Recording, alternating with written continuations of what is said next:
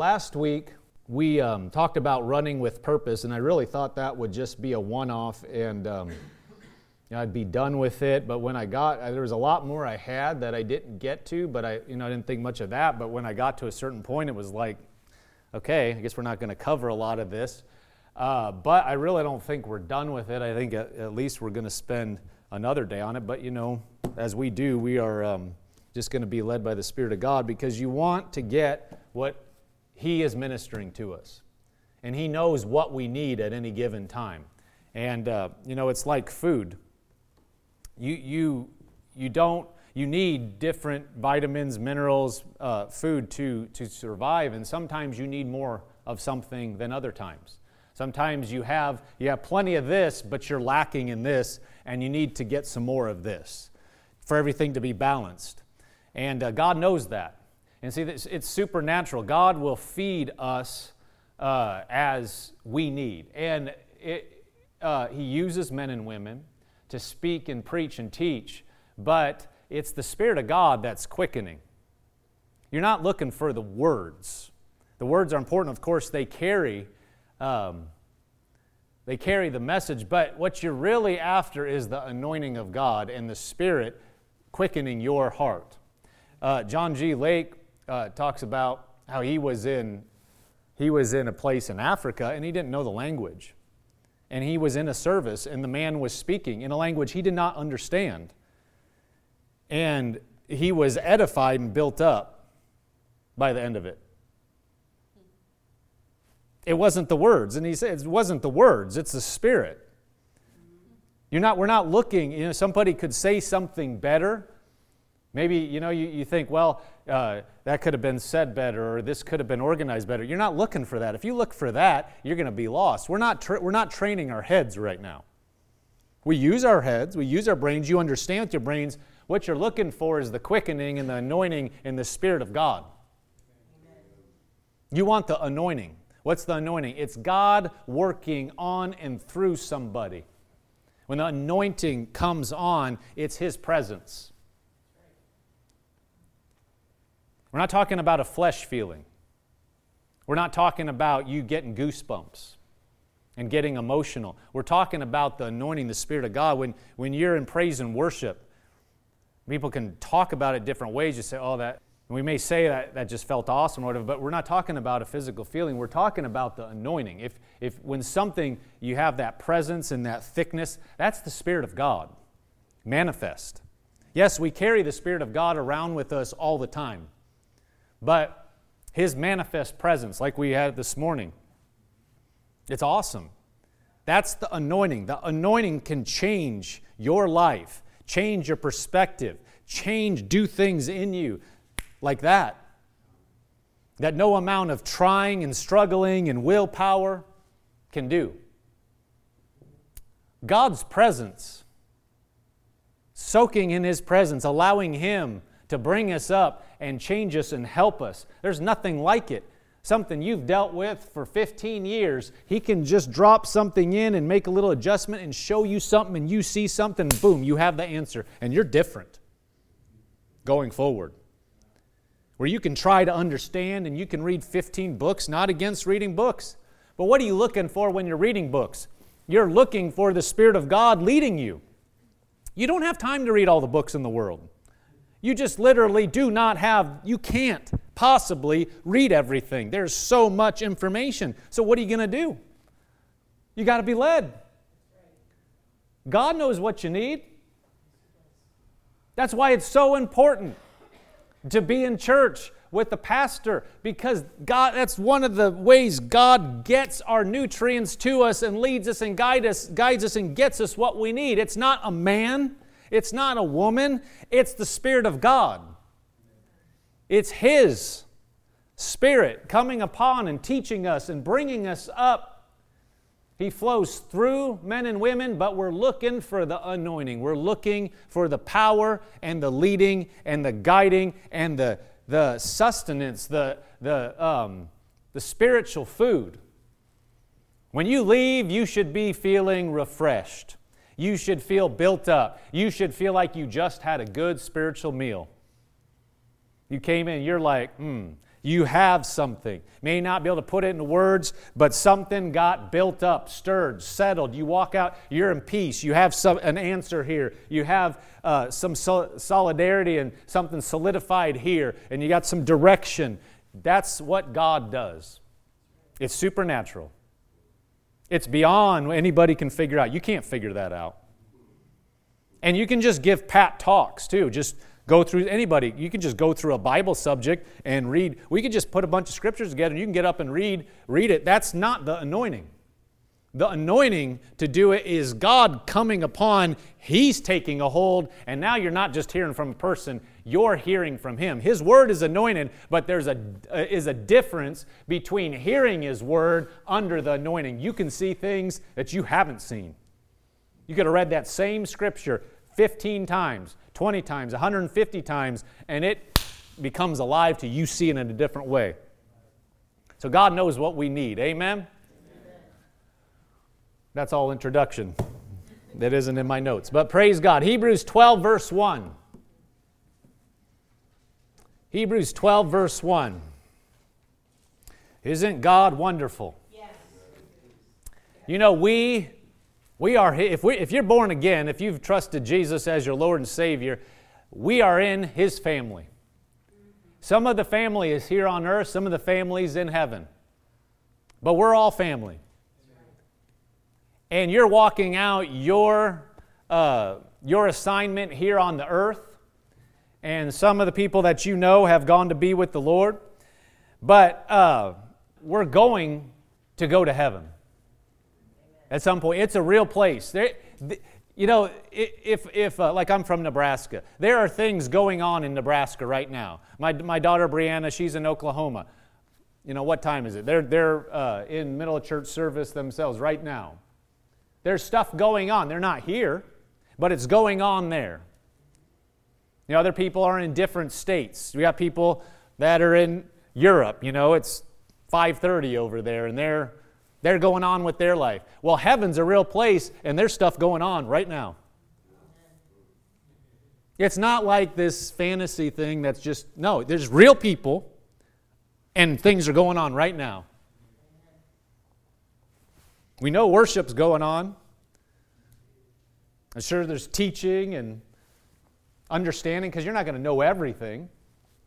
We're going to spend eternity just learning. But it's a real place. This verse talks about it. Hebrews 12, verse 1 says, Therefore, we also, since we are surrounded by so great a cloud of witnesses, let us lay aside every weight and the sin which so easily ensnares us, and let us run with endurance the race that is set before us. See, it talks about um, since we are surrounded by so great a cloud of witnesses. And it just got done talking, and if you go through and read Hebrews 11, all these different people that have run their race, gone on to be with God, and that's what it's referring to those that have gone on before us. We need to understand this is very real. It's very real what's going on. It, the, uh, you are running your race here, but there are those that have gone before you that are there. And uh, if Jesus doesn't come back for a period of time, uh, a number of years, we're going to be there. I really think we're getting close. But we just have to keep going and live life by the leading of the Spirit of God day after day. But we're going to be there. If Jesus wouldn't come back for 200 years, everyone in here is going to be there. So we need to we need to run down here. We need to walk out our life with that in mind. There there is um, there's got to be a purpose and an awareness for what we're doing. He says, Since we are uh, surrounded by so great a cloud of witnesses, let us lay aside every weight and the sin which so easily ensnares us. Let us run with endurance the race that is set before us, looking unto Jesus, the author and finisher of our faith, who for the joy that was set before him endured the cross, despising the shame, and has sat down at the right hand of the throne of God. In, in the Amplified Classic, it says, Therefore, uh, then, since we are surrounded by so great a cloud of witnesses who have borne testimony to the truth, Let us strip off and throw aside every encumbrance, unnecessary weight, and the sin, that sin which so readily, deftly, and cleverly clings to us and, and clings to and entangles us. Let us run with patient endurance uh, and steady and active persistence the appointed course of the race that is set before us. I'm going to read some of that. I'm going to read that again. Notice this is very definite. This isn't hand wavy. Well, this doesn't matter. No, it matters. Let's look at, uh, let's read verse 1 again. It says, Therefore, then, since we are surrounded by so great a cloud of witnesses who have borne testimony to the truth, let us strip off and throw aside every encumbrance, unnecessary weight, and that sin which so readily, deftly, and cleverly clings to and entangles us. So notice there it says, Let us strip off and throw aside every encumbrance, unnecessary weight, anything that gets in the way. Let's get rid of it. And we referred to it last week some. You, need to you need to be led by God on what you need to get rid of. Because not everybody has the same course. Not everybody has the same race. Not everybody's in the same phase in their life. Not everybody's in the same relationship. You know, a single person is running at that point differently than a person with 10 grandchildren. You're in a different place. You know, if I'm looking at somebody, if a single person's looking at you know, somebody that's 50 years down the road running their race, they're going to look different. And if, I, if they try to, to, to run the same type of race, just talking about phases in life, you're going to be confused. Five year old doesn't need to do certain things that a 16 year old does. Somebody that's single is not going to be in the same phase as somebody that, that has children. Somebody that has little children is not going to be in the same place as somebody that has adult children. What, where are you? Where, where, um, where does God have you in the phases of life? It's going to determine what, what your race is looking like at that point. What do you need to strip down? What do you need to bulk up on? And we're not talking about at this within this not necessarily sin. He refers to sin in a moment. We'll talk about that. But you know, you can have things that get in the way that they're not sin in themselves, but they're just going to be in the way. You know, driving an SUV in a Formula One race is not a sin. Well, probably it's against the rules. But if you're trying to get somewhere fast, you don't need something big and bulky. You need something that's streamlined and fast. On the other hand, if you're going to go up mountainous roads, Formula One car is going to do you no good. Not going to help you. Even if it's a barely rough road, it's just not going to work because everything is tuned to go fast in a smooth road. You know, if you got a bunch of hills and bumps, it's just not going to work for you. But you need to know what do you call do? What do you need to strip off? What do you need more of? And you don't learn that by looking at everybody else. You can learn from people. But again, what are we looking for when you are looking at people or looking at what somebody else did? Of course, you're looking at the Word, but everything about your life is not in the Word. There's general counsel in the Word, there's general principles, and what God tells you for your life will never violate the Word. Never. But it doesn't tell you all the specifics in your life who you're going to marry, what state you should live in, what job you should take. That's not in the Bible. How could it be? we they're not going to fit in that book. Not going to fit like this for everybody in the world and everybody that's coming, all the specifics? No, that's why we have the Spirit of God. So, what are you looking for when you're looking at principles? You're looking for the quickening of the Spirit. He'll prompt you, get rid of that. Well, so and so is doing it, you're not so and so. Drop it. Yeah, but I, it's fine for them. It's not going to help you. Yeah, but I wanted, I, I want, we're looking for the quickening. We're looking for the prompting of God. What's He telling you to do?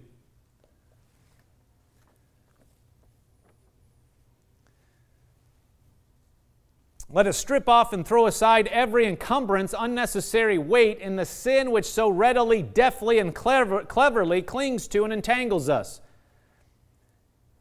Of course, we want to get rid of anything that would be against the Word of God. Anything that would be, if it's against the written Word of God, don't question it, just drop it. Like he said here, that he's saying strip aside and throw off the encumbrances, but also sin which so readily, deftly, and cleverly clings to and entangles us. It'll be a hindrance, and it'll eventually trip us up. If we know it's wrong, then don't we don't need the witness of God. If we have the black, if we have the word, you don't need to pray about it. Did you hear me? If we know what the word says, what the Spirit of God is going to tell us to do is never against the word. So we need to just understand if we see it, God's going to quicken us and show us that He's going to, he's going to uh, lead us by His word, but we don't need to pray about it. We don't need to try to get some other answer. We just need to get rid of it. It said, Let us run with patient endurance and steady and active persistence the appointed course of the race that is set before us. Notice how that's said. Now, this is the Amplified. The Amplified Bible uh, brings out different nuances and the different meanings in the words and kind of paints a whole picture. Like, you know, it's amplified. You got this signal, but it's amplified and shows you everything. It can be longer to read, but there's some really good things in it. And it's really just bringing out the different meanings of the words, the possibilities. So notice how it says this Let us run with patient endurance and steady and active persistence the appointed course of the race that's set before us. So, several things. Notice it's with patient endurance and steady and active persistence. You know, that gives you a, a picture. You're going to be doing it for a while a long time. In other words, it's not over in 20 minutes, it's endurance, but it's also persistent. While you're enduring, you're not just, you know, laying back and, and um, just floating down the river. You are, per, you are with persistence, you're on it. You're being led by God. You're looking at Him. What are we doing now? What are we doing now? What is, what is He prompting you? Because you have a track, you have a race. And at some point, it'll be finished. And you want to look back and say, I ran it by faith. I did what I was called to do. See, it doesn't matter what you have as far as um, what men would think of what you do. That is, that is nothing that people could, somebody could look at you and think, oh, wow, you really did amazing with this because look at all this, what they would say is success. And if you didn't follow God, what does it matter? The ultimate measure of success is did we do what God told us to do? That's it. If God asked you to do something and you did something else, even though you were gr- really successful in it, quote unquote, had good results, when you show up and stand before Jesus, He's not going to say, Well, I know I gave you this plan. I know I told you specifically to do this, but you did so well over here. Good job anyway. The Bible doesn't say that. It's a well done, good, and faithful servant. That means you did what I told you to do, how I told you to do it. And you can't look to somebody else to figure this out. Don't look at somebody else. You can learn from people, but don't judge from somebody else what you're supposed to do. Go to Him. Ask Him, and He will show you. He'll prompt you, He'll lead you. He'll guide each and every one of, of His children. And He'll help us to do it. Anything He tells us to do, He'll help us to do it. Thank God. Thank God He's not a hard taskmaster and He just said, Well, you know, you got all this stuff you need to do. Now, good luck. Let me know how that works out for you. He doesn't do that. In NLT, before we go on, it says, Therefore, since we are surrounded by uh, such a huge crowd of witnesses to the life of faith, let us strip off every weight that slows us down, especially the sin that so easily trips us up, and let us run with endurance the race that God has set before us.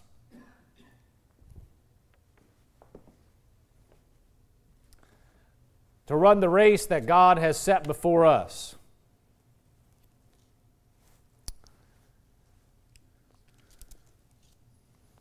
Let's look at uh,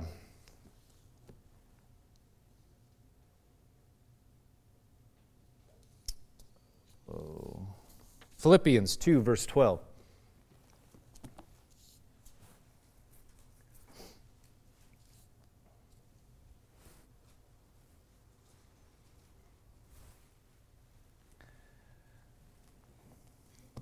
Praise God. God he wants us to be in the right place at the right time, doing the right thing more than we want to.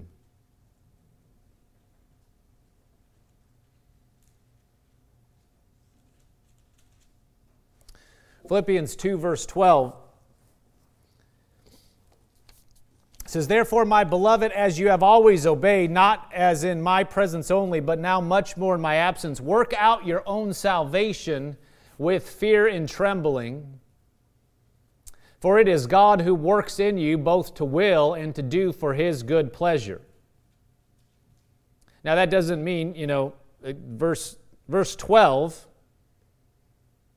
uh, first of all, men divided the Bible into chapter and verse for reference so that we could say hey everybody turn to philippians 2.12 if it's just one big letter unless you know the letter verbatim, it's kind of hard to reference anything. Hey, turn to that part where it says this. Well, I don't know what you're talking about because I don't know the letter. Okay. Well, that doesn't help. So that's why it's, it's chapter and verse, but, but Paul didn't write this in chapter and verse. So here it says, Therefore, my beloved, as you as, have always obeyed, not as in my presence only, but now much more in my absence, work out your own salvation with fear and trembling. Now, we don't have this, uh, I didn't give this verse um, uh, to the video crew, but uh, in verse 1 of Philippians 1 1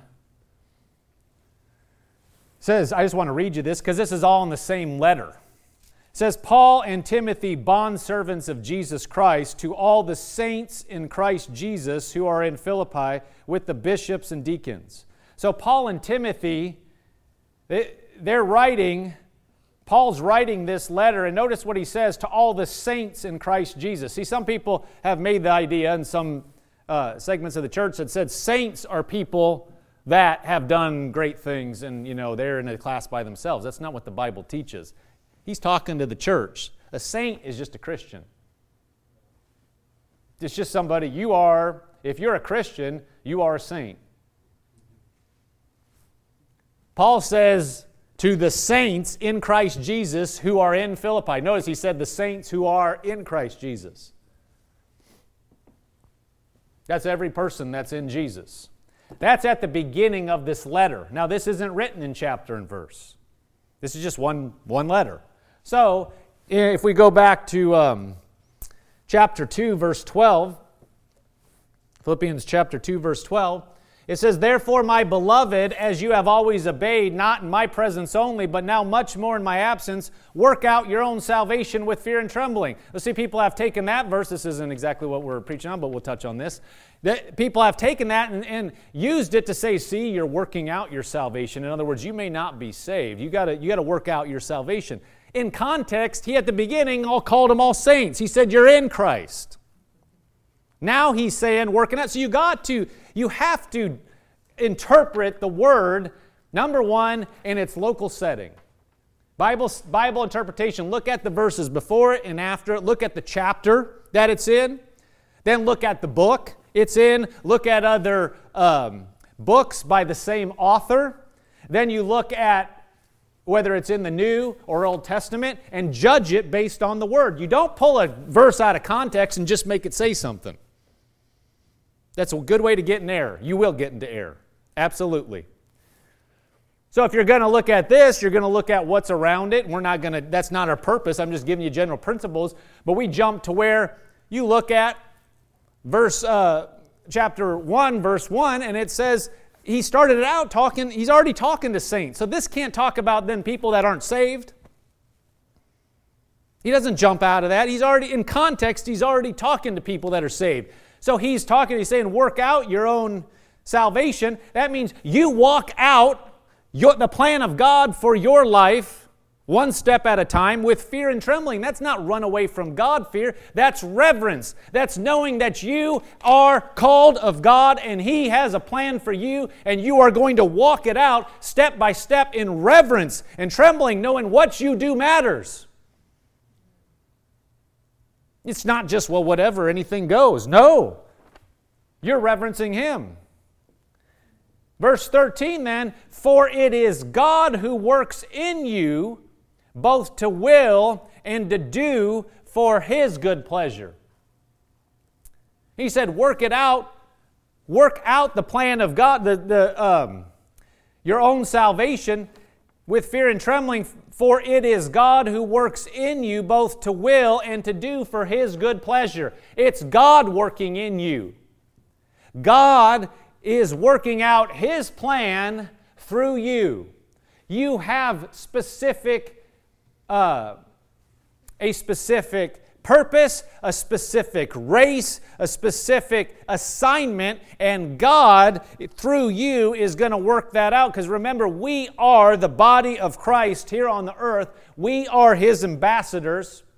2 Corinthians 5:20 says we are ambassadors for Christ as though God were pleading through us. See, God is doing something through us on the earth. This, you know, we're at the beginning of the year, but it doesn't matter. A year boundary, it's fine if it works for you to, to compartmentalize and plan, and we use it for those type of things. But God is going to keep moving you up and working His plan for you out, regardless of what the calendar says and use it. I mean, use a calendar if it works for you to set certain things at the new year, good. Do whatever works for you, but don't be legalistic about it. Don't make a law about it. Well, I got to do it at the beginning of the year, and then five days in I failed, so I'm done, and go get depressed and forget everything for three weeks because I already fell off my resolution or whatever. Hey, do whatever works for you, but don't be don't be pulled off by something that it's not in the Bible. It doesn't say, Thus saith the Lord, thou shalt start new things at the beginning of the year and at the beginning of the year only. And if you mess up, you have to wait till the next year. A lot of people do that. You know, a lot of people get gym memberships and then don't use them, and then they do something maybe two years later because they just don't even want to think about it the next year. And they just keep making a run at the hill. Maybe it'll work better. You know, new me, new year, new me. It's me. As if the, the, the clock ticking, you know, a few hours and ticking past midnight in your time zone, and the calendar going from December back up to January suddenly did something to everything in you that you put in there for 40 years. It's, I'm not making fun of that. I mean, I'm just saying, whatever works, do that, but don't be put in that box where it has to look like a certain thing. God is going to work in you all year long. So, you know, it may be December 13th and you just may, had a breakthrough. Maybe May 5th and you just had a breakthrough. Maybe January 2nd A couple days after the new year you're like i don't feel any different. Nothing's and, and you know you just you get something and boy it clicked.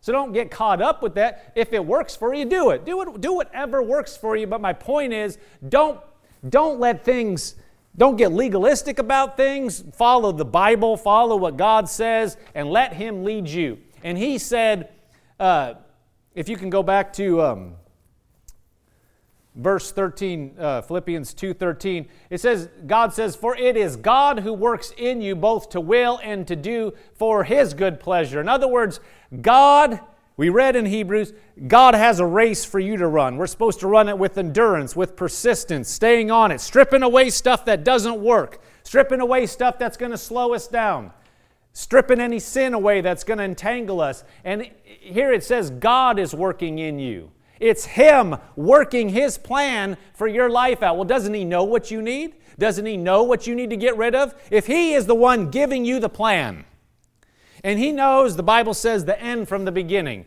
So if He's saying, I want you to do such and such, He's got a plan for you to go. He's going to know what you need and what you don't need. Better than any man. You can read 15 books on what you need to follow God. You just got to be careful because that person that's writing the book is writing it from their perspective. What worked for them may not work for you. They may be called different than you. So you can't take everybody else's plan and try to try it on and do what they're doing and see if that works. It, it doesn't work that way. We're to have a personal relationship with the Lord Jesus Christ and be led with, by Him, and His Spirit is going to lead us and guide us in His plan, and He's going to help us fulfill that plan. Not somebody else's plan, not somebody else's way.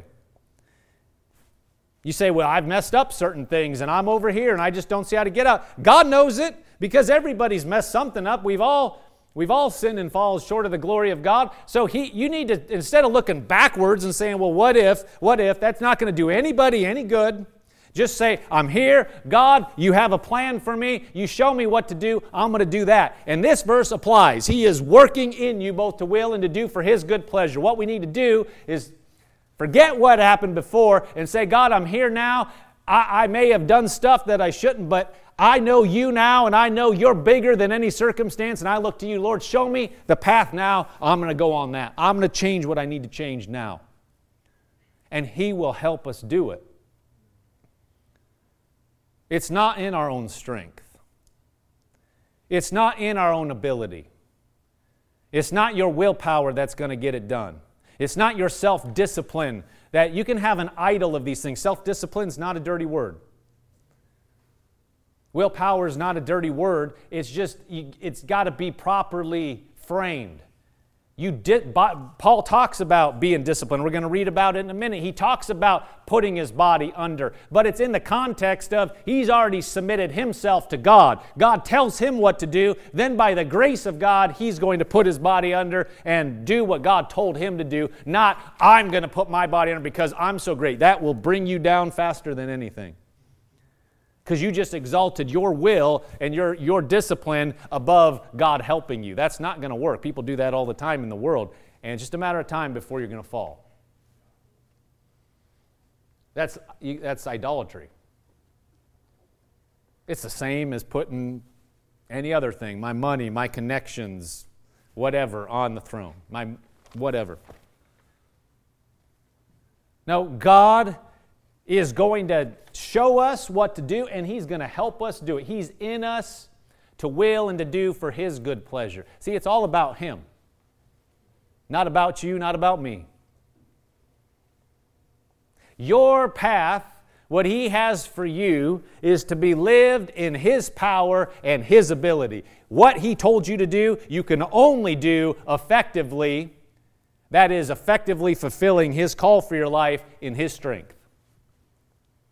In other words, there's no way to fake what He told you to do in your own power. You, are you with me? In other words, you can't con God.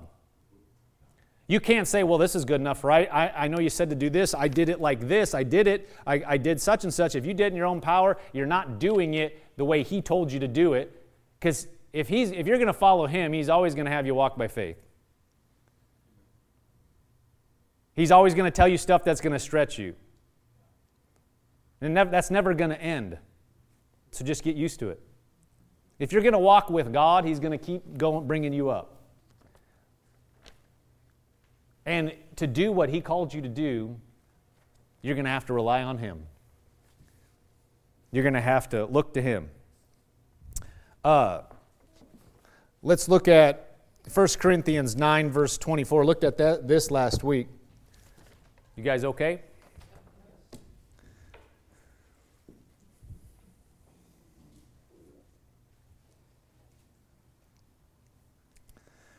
First Corinthians 9 verse 24 says, "Do not do you not know that those who run in a race, you know he's talking about us running in a race.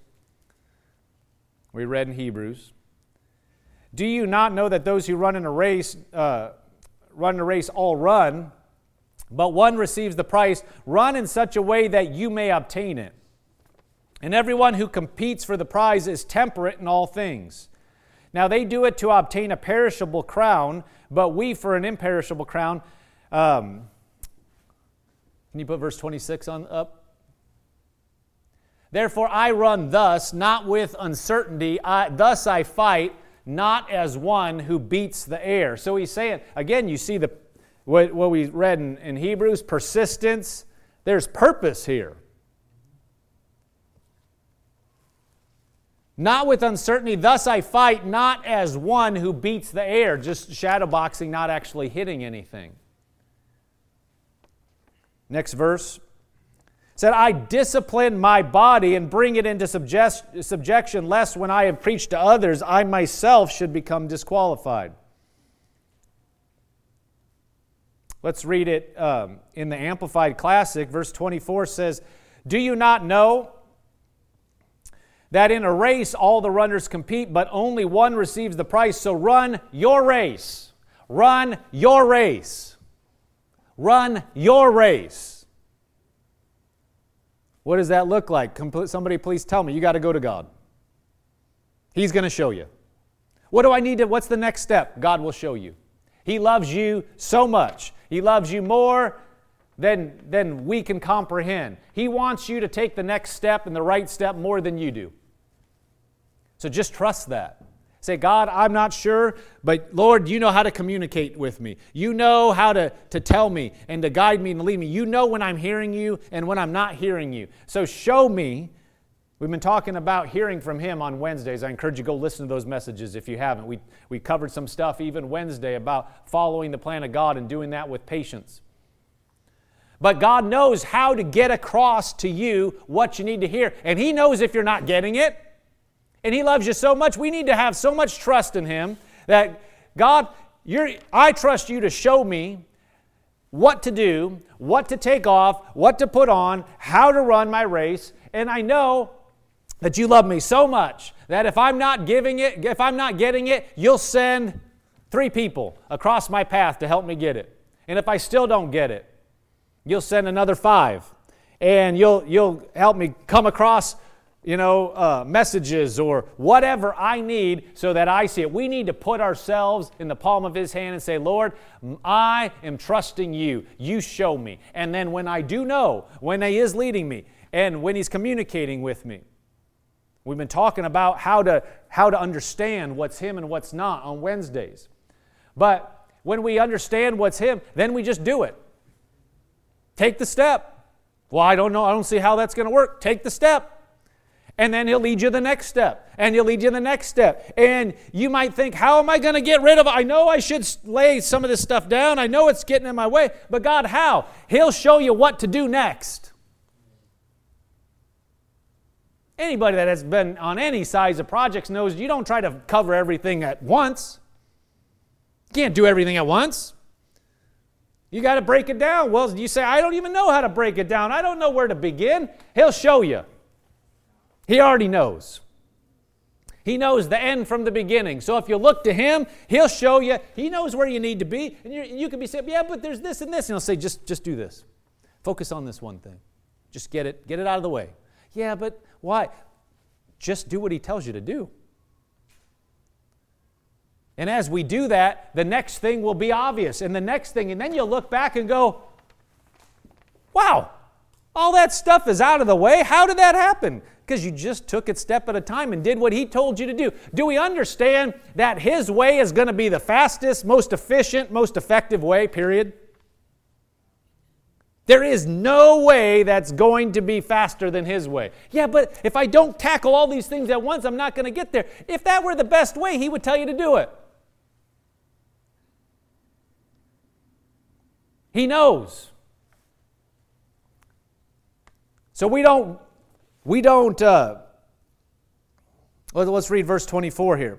Do, not, do you not know that in a race all runners compete, but only one receives the prize? So run your race that you may lay a hold of the prize and make it yours. Verse 25 Now every athlete goes into training who goes into training conducts himself temperately and restricts himself in all things.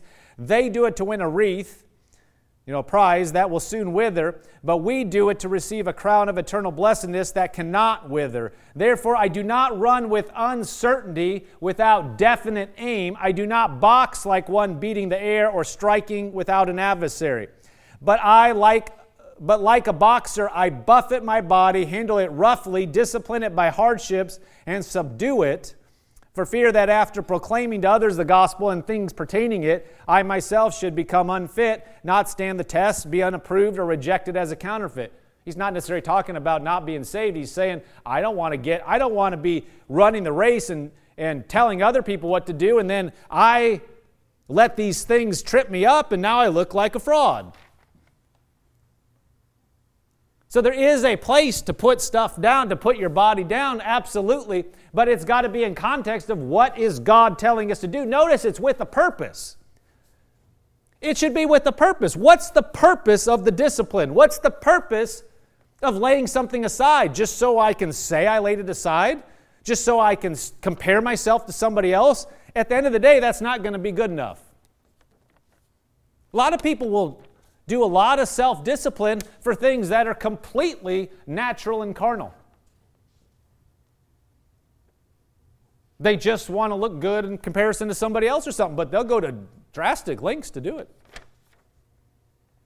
And everybody has to walk out what they believe they should do. But everything we do as Christians ought to be with the counsel of Scripture and with the purpose that He that, that goes along with what He's called us to do. In other words, everything you do, you're not just doing it because, hey, everybody else is doing it, it's cool, and I'm going to get these results. You're doing it because it lines up with the plan of what He told you to do.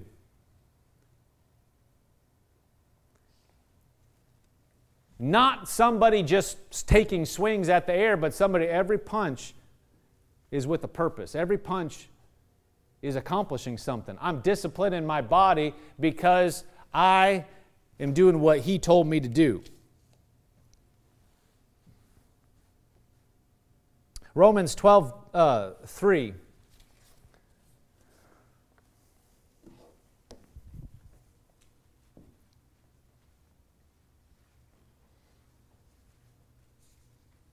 God is a good God, and He will help us to do this.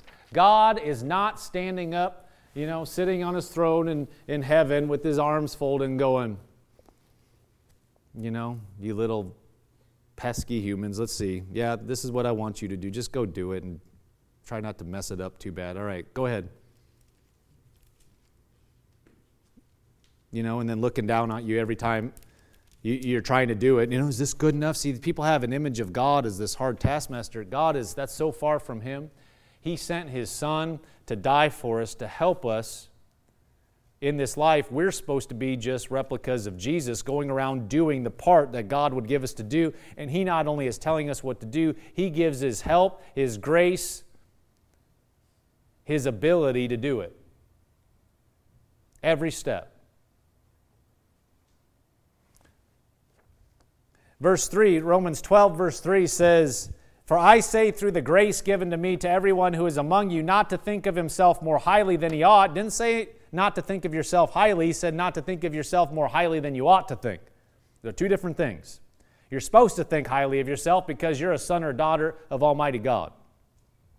But you're not supposed to be haughty in thinking of yourself more high, highly than you ought to think. He said, but to think soberly as God has dealt to each one a measure of faith. What's that measure of faith to do? Verse 4 says, For we have many members in one body, but all the members do not have the same function. So we, being many, are one body in Christ and individually members of one another. Having then gifts differing according to the grace that is given to us, let us use them. If prophecy, let us prophesy in proportion to our faith, or ministry, let us use it in our ministry, ministering. He who teaches and teaching he who exhorts in exhortation, he who gives with liberality, he who leads with diligence, he who shows mercy with cheerfulness. So he says in verse uh, 3 God has dealt to each one a measure of faith. And then he goes in to say, We are, for we are members in one body, and we don't have the same function. And then he, met, he, he uh, lists several different types of gifts. He's saying God has dealt to each one a measure of faith to do what? To do what he told you to do. To do what he's anointed you to do. To do what he's called you to do. You are going to have faith in the ability, in the grace of God to do what he's called you to do. But you're not going to have it for everybody. You're not going to have other people's grace. You're not going to have the faith to do. When you look at somebody and go, how, how can they do? How do they believe that they can do that? Because if they're if they're a Christian, if they're doing what God told them to do, it's been put in them to be able to do that. And so we need to look to Him. You're not going to have the ability and the faith and the, the grace of God to do what somebody else is doing. You're only going to have what He called you to do. The good news is you're going to have everything you need to do what He called you to do. Amen. And do it well, do it in excellence. Oh, He's faithful. He's faithful. Praise God.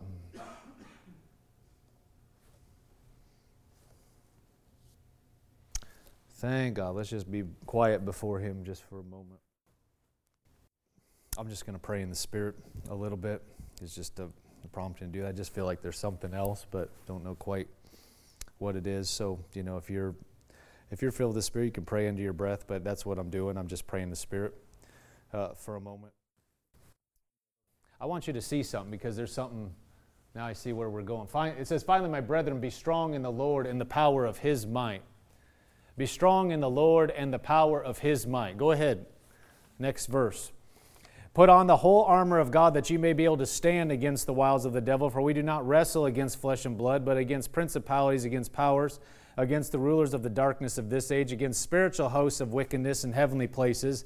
Therefore, take up the whole armor of God that you may be able to withstand in the evil day, and having done all, to stand. Stand therefore, having girded your waist with truth, having put on the breastplate of righteousness, and having shod your feet with the preparation of the gospel of peace, above all, taking the shield of faith, with which you'll be able to quench all the fiery darts of the wicked one, and take the helmet of salvation and the sword of the Spirit, which is the word of God, praying always with all prayer and supplication in the Spirit, being watchful to this end with all perseverance and supplications for the saints as I was praying there, it just came up in me. You notice it said, praying always with all prayer and supplication in the Spirit. This, this uh, verse 10 started out saying, Finally, my brethren, be strong in the Lord and the power of his might, and that we don't wrestle against flesh and blood. There is a spiritual realm. As we're talking about these things, you, one thing, how should I say? I don't know if it's a word or if it's just me uttering it. Praise you, Lord. Help me to get it out, Lord. Praise you, praise you, praise you, praise you, praise you, praise you. If you're going to walk in the supernatural plan of God for your life, part of that is going to be praying out mysteries in the Spirit, praying in other tongues. Don't shy away from that. Run into it. It is the power of God. There is a realm beyond anything we can see or feel in this realm. There is a power, there is a spiritual realm. And part of the way when you become, if, we want, if anybody wants to talk about this afterwards, I'm happy to talk about it. But there is the infilling of the Spirit of God.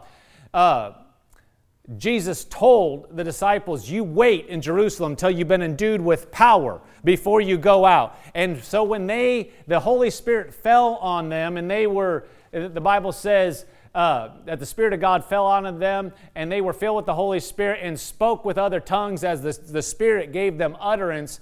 That is supernatural. And what is going on is you are speaking out mysteries by the Spirit of God. You are speaking things that may sound it's incomprehensible to your natural mind. You're speaking in a heavenly language, but you speaking those things out are speaking out mysteries in your own life. Part of the way you're going to know what the plan is, part of the way you're going to know what to strip off and what to put on and where to go and who to marry and what job to take and what decisions to make are going to be you speaking these things out and praying them out in other tongues.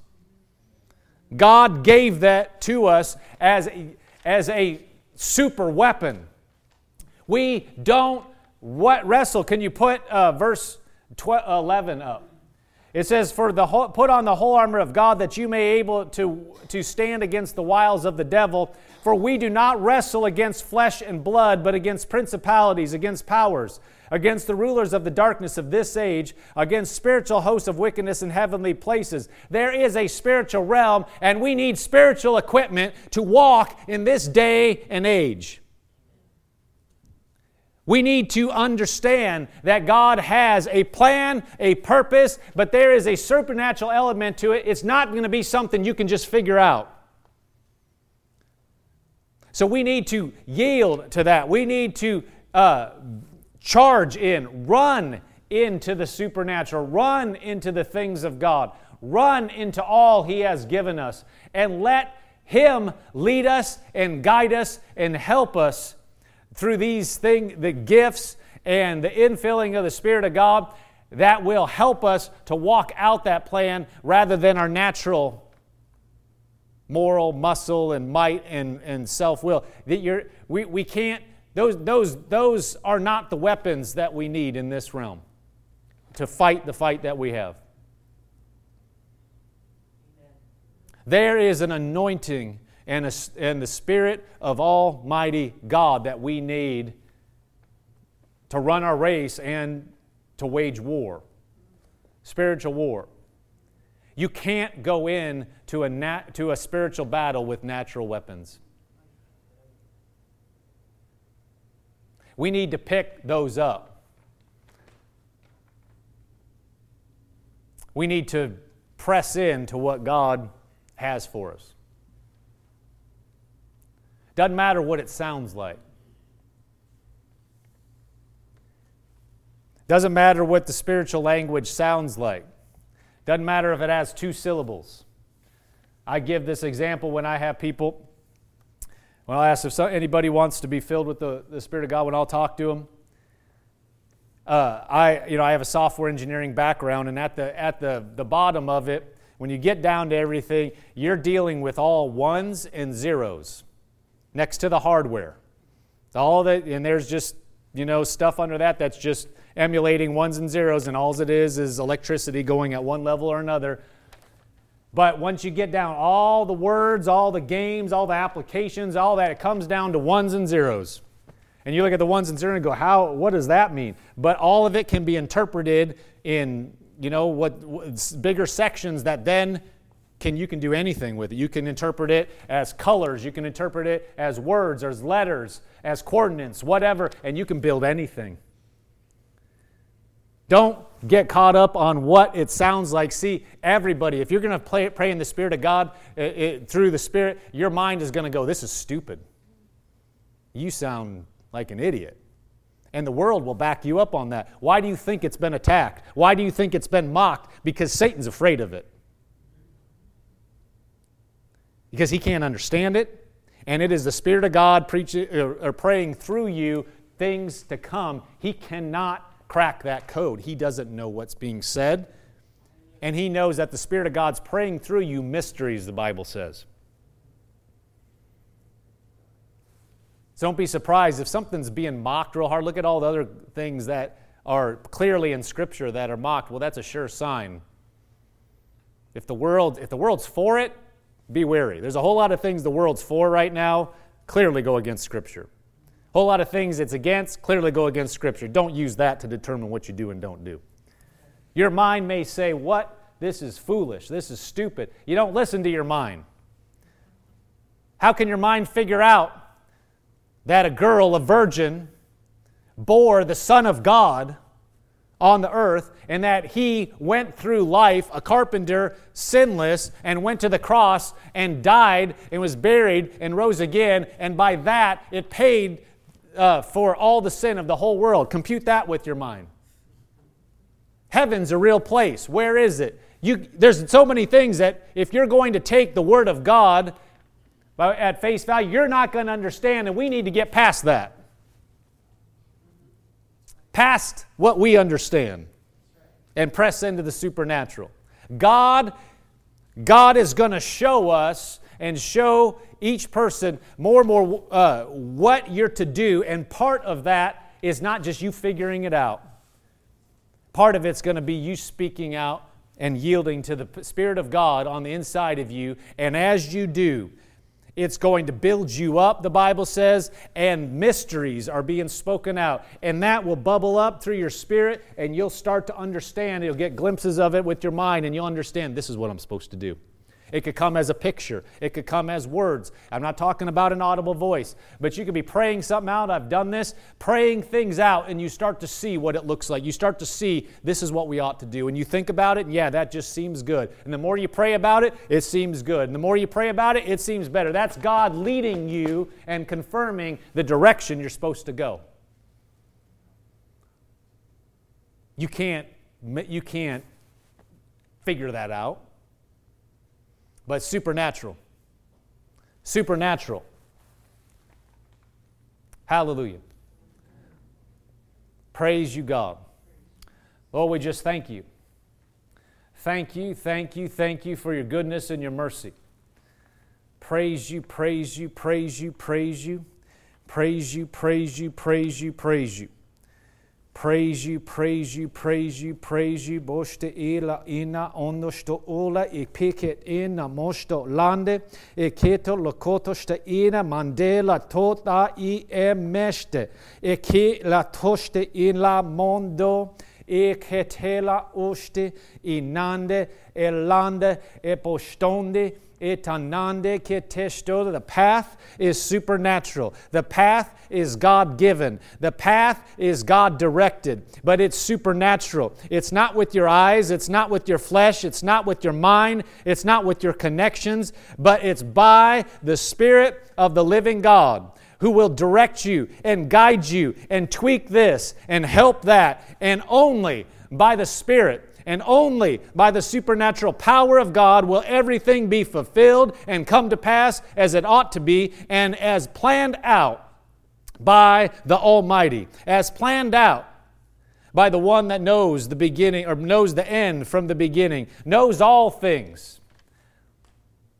But it will come supernaturally, it'll come by His Spirit.